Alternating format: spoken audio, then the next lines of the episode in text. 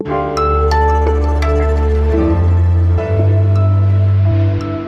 ist das Update von Was jetzt am 8. Februar. Wir sind der Nachrichtenpodcast von Zeit Online.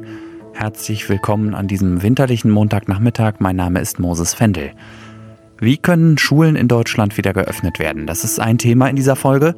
Und es gibt Streit um ein neues Postgesetz. Den gucken wir uns ein bisschen genauer an. Redaktionsschluss für diesen Podcast ist 16 Uhr. Und wenn in der gegenwärtigen Situation sich wieder für Schulöffnungen entschieden wird, dann ist es, glaube ich, wichtig, dass wir sehr, sehr vorsichtig, dass wir Schritt für Schritt und immer auf wissenschaftlicher Basis dieses Thema angehen. Das ist Bundesbildungsministerin Anja Karliczek. Wir stehen am Beginn einer Woche, in der es vermutlich ausgiebige Lockerungsdiskussionen geben dürfte. Übermorgen steht ja die nächste Bund-Länder-Runde an und die Sehnsucht nach Lockerungen ist groß. Besonders groß ist sie wahrscheinlich, wenn es um Schulen und Kitas geht. Kinder und Jugendliche wollen wieder ihre Freundinnen und Freunde sehen. Eltern im Homeoffice wünschen sich, dass die Kinder tagsüber wieder betreut werden. Aber wie könnte es denn gehen? Darüber hat sich eine Gruppe von Fachleuten aus ganz unterschiedlichen Bereichen zwei Monate lang Gedanken gemacht und heute haben sie dazu eine Leitlinie vorgestellt. Jan Schweitzer, Redakteur im Ressort Wissen der Zeit. Hallo erstmal. Hallo. Was ist das für eine Leitlinie? Wer hat sie aufgestellt und was ist das Besondere daran? Das Besondere an dieser Leitlinie ist tatsächlich, wer sie aufgestellt hat, wer dabei war. Das waren ganz, ganz viele Parteien von denen man auch nicht unbedingt vermutet hätte, dass sie da so ähm, zusammenkommen und sich auch auf etwas einigen. Also das Robert Koch Institut war zum Beispiel dabei, Virologen waren dabei, die äh, Gesellschaft für Virologie, Epidemiologen waren dabei, aber auch Pädiater, also Kinderärzte, Erziehungswissenschaftler. Dazu auch noch Lehrerinnen, Schulleiterinnen, Eltern, Schüler und sogar noch äh, Schulsozialarbeiter. Also wirklich ganz, ganz viele Parteien. Und was steht drin? Ja, es gibt für verschiedenste Situationen, Empfehlungen, wie man was am besten handhabt. Zu welchem Zeitpunkt trennt man die Klassen? Wann macht man einen, einen Präsenzunterricht und wann nicht? Wann und wer soll Masken tragen? Was macht man aber zum Beispiel auch auf dem Weg zur Schule? Oder auch ganz spezifisch, Musikunterricht, ja oder nein? Kann man das überhaupt verantworten? Oder Sportunterricht auch? Also die haben sich wirklich relativ konkret um die Schulen gekümmert und das, was da rausgekommen ist, das dürfte vielen Schulen auch als eine sehr gute Handreichung dienen. Du hast mir im Vorgespräch gesagt, dass die Leitlinie aber auch eine entscheidende Schwachstelle hat. Welche? Also eine der ganz entscheidenden Schwachstellen, das sagen die Autoren auch selber, ist die fehlende Evidenz. Also es gibt wenig gute wissenschaftliche Studien, die sich mit diesen Maßnahmen, die da jetzt empfohlen werden, beschäftigen. Die meisten Studien, die dazu gemacht wurden, sind sogenannte Modellierungsstudien, also dass ein Rechner, ein Computerprogramm mal ausrechnet, was wann passiert. Und die kann man relativ schwierig auf den Alltag übertragen. Und deswegen ist die sogenannte Evidenz relativ gering dabei. Diese Leitlinie, die ist eher dadurch besonders und auch besonders gut, weil sie so einen großen Konsens gefunden hat, weil so wahnsinnig viele Parteien beteiligt waren, auch sehr hochrangige, hochkarätige Parteien beteiligt waren und die sich dann auf Maßnahmen geeinigt haben. Dann lass uns noch kurz vorausblicken auf diese Bund-Länder-Runde am Mittwoch. Was schätzt du? Werden diese Vorschläge die Entscheidungen der Politik zumindest irgendwie beeinflussen?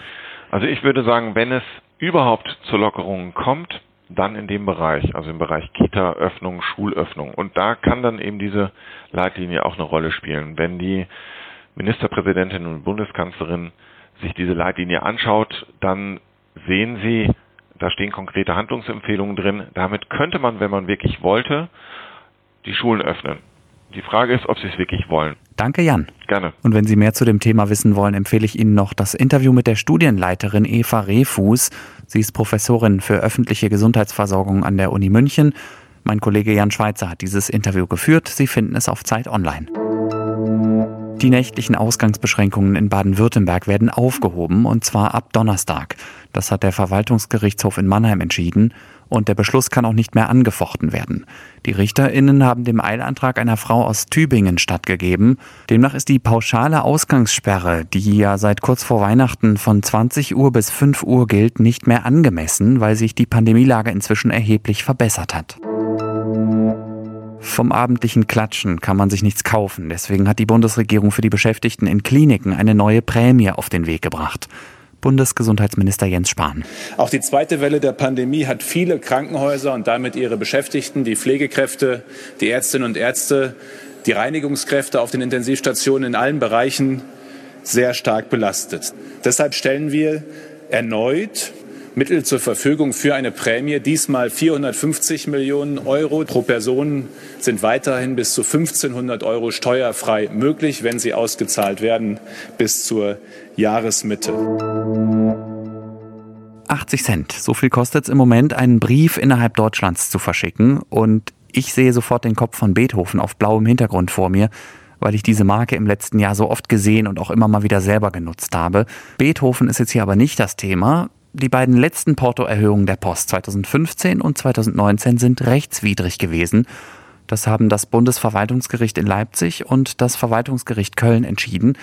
Bemängelt haben die Richterinnen und Richter vor allem die Grundlage, auf der die Erhöhung berechnet wurde. Die Bundesregierung will deswegen das Postgesetz reformieren, um die Berechnungsgrundlage in Zukunft weiter anwenden zu können. Am Freitag soll sich der Bundestag damit befassen.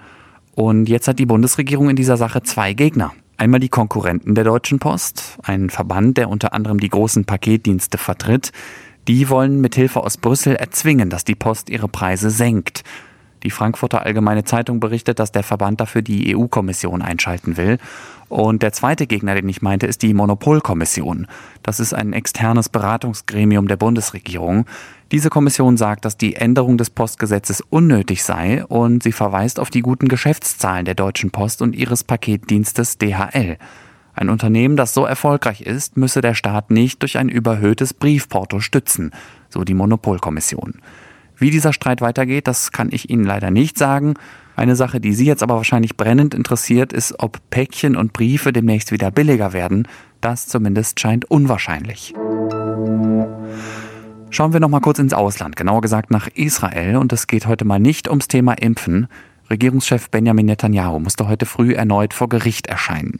Netanyahu ist ja der erste israelische Ministerpräsident, der im Amt angeklagt wurde. Ihm wird neben Korruption auch Untreue und Betrug vorgeworfen. Laut den Justizbehörden soll er unter anderem Champagner, Zigarren und Schmuck im Wert von umgerechnet ungefähr 180.000 Euro bekommen haben. Außerdem soll er einem israelischen Telekom-Unternehmen für positive Berichterstattung im Internet Millionenbeträge zugespielt haben. Während der Premierminister drinnen im Gericht seine Unschuld beteuert hat, haben draußen seine GegnerInnen protestiert. Wegen der Anklage und auch wegen seines Umgangs mit der Corona-Krise forderten sie, dass Netanyahu festgenommen wird. Was noch? Am Ball bleiben. Das ist für viele in diesen Tagen wahrscheinlich die größte Herausforderung. Es ist unklar, wie lange das alles noch so weitergeht mit der Pandemie und das Wetter macht auch gerade null Hoffnung auf Frühling. Letzte Woche habe ich hier ja über die schwierige Lage von Sportvereinen in der Pandemie gesprochen. Und eine Hörerin hat mir danach total nett geschrieben, sie und ihr Mann sind in einem Sportverein in der Nähe von Bonn aktiv und haben da eine schöne Aktion ins Leben gerufen. Es geht um den SC Vollmershofen-Heidgen. Unter dem Hashtag Grün-Weiß läuft haben sie in der Umgebung des Dorfes mehrere Boxen aufgestellt. In diese Boxen kann man beim Joggen im Wald oder über die Felder einen Zettel mit seinem Namen und einem Team, für das man antritt, reinwerfen aus den Zetteln werden dann regelmäßig zwei Vereinsmitglieder ausgelost und die gewinnen dann zum Beispiel eine Mütze mit dem Vereinslogo. Siebenmal hat das jetzt stattgefunden und beim bisher letzten Mal Ende Januar haben 146 Vereinsmitglieder mitgemacht. Ich finde das eine schöne Sache, sich gegenseitig zu motivieren und sich auch zu zeigen, dass der Verein immer noch lebt nach fast einem Jahr Pandemie.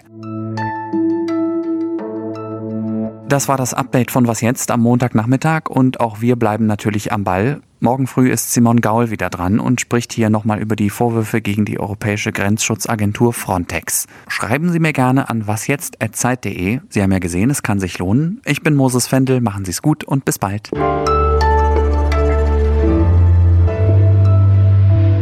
Was wäre denn die Antwort, ja oder nein?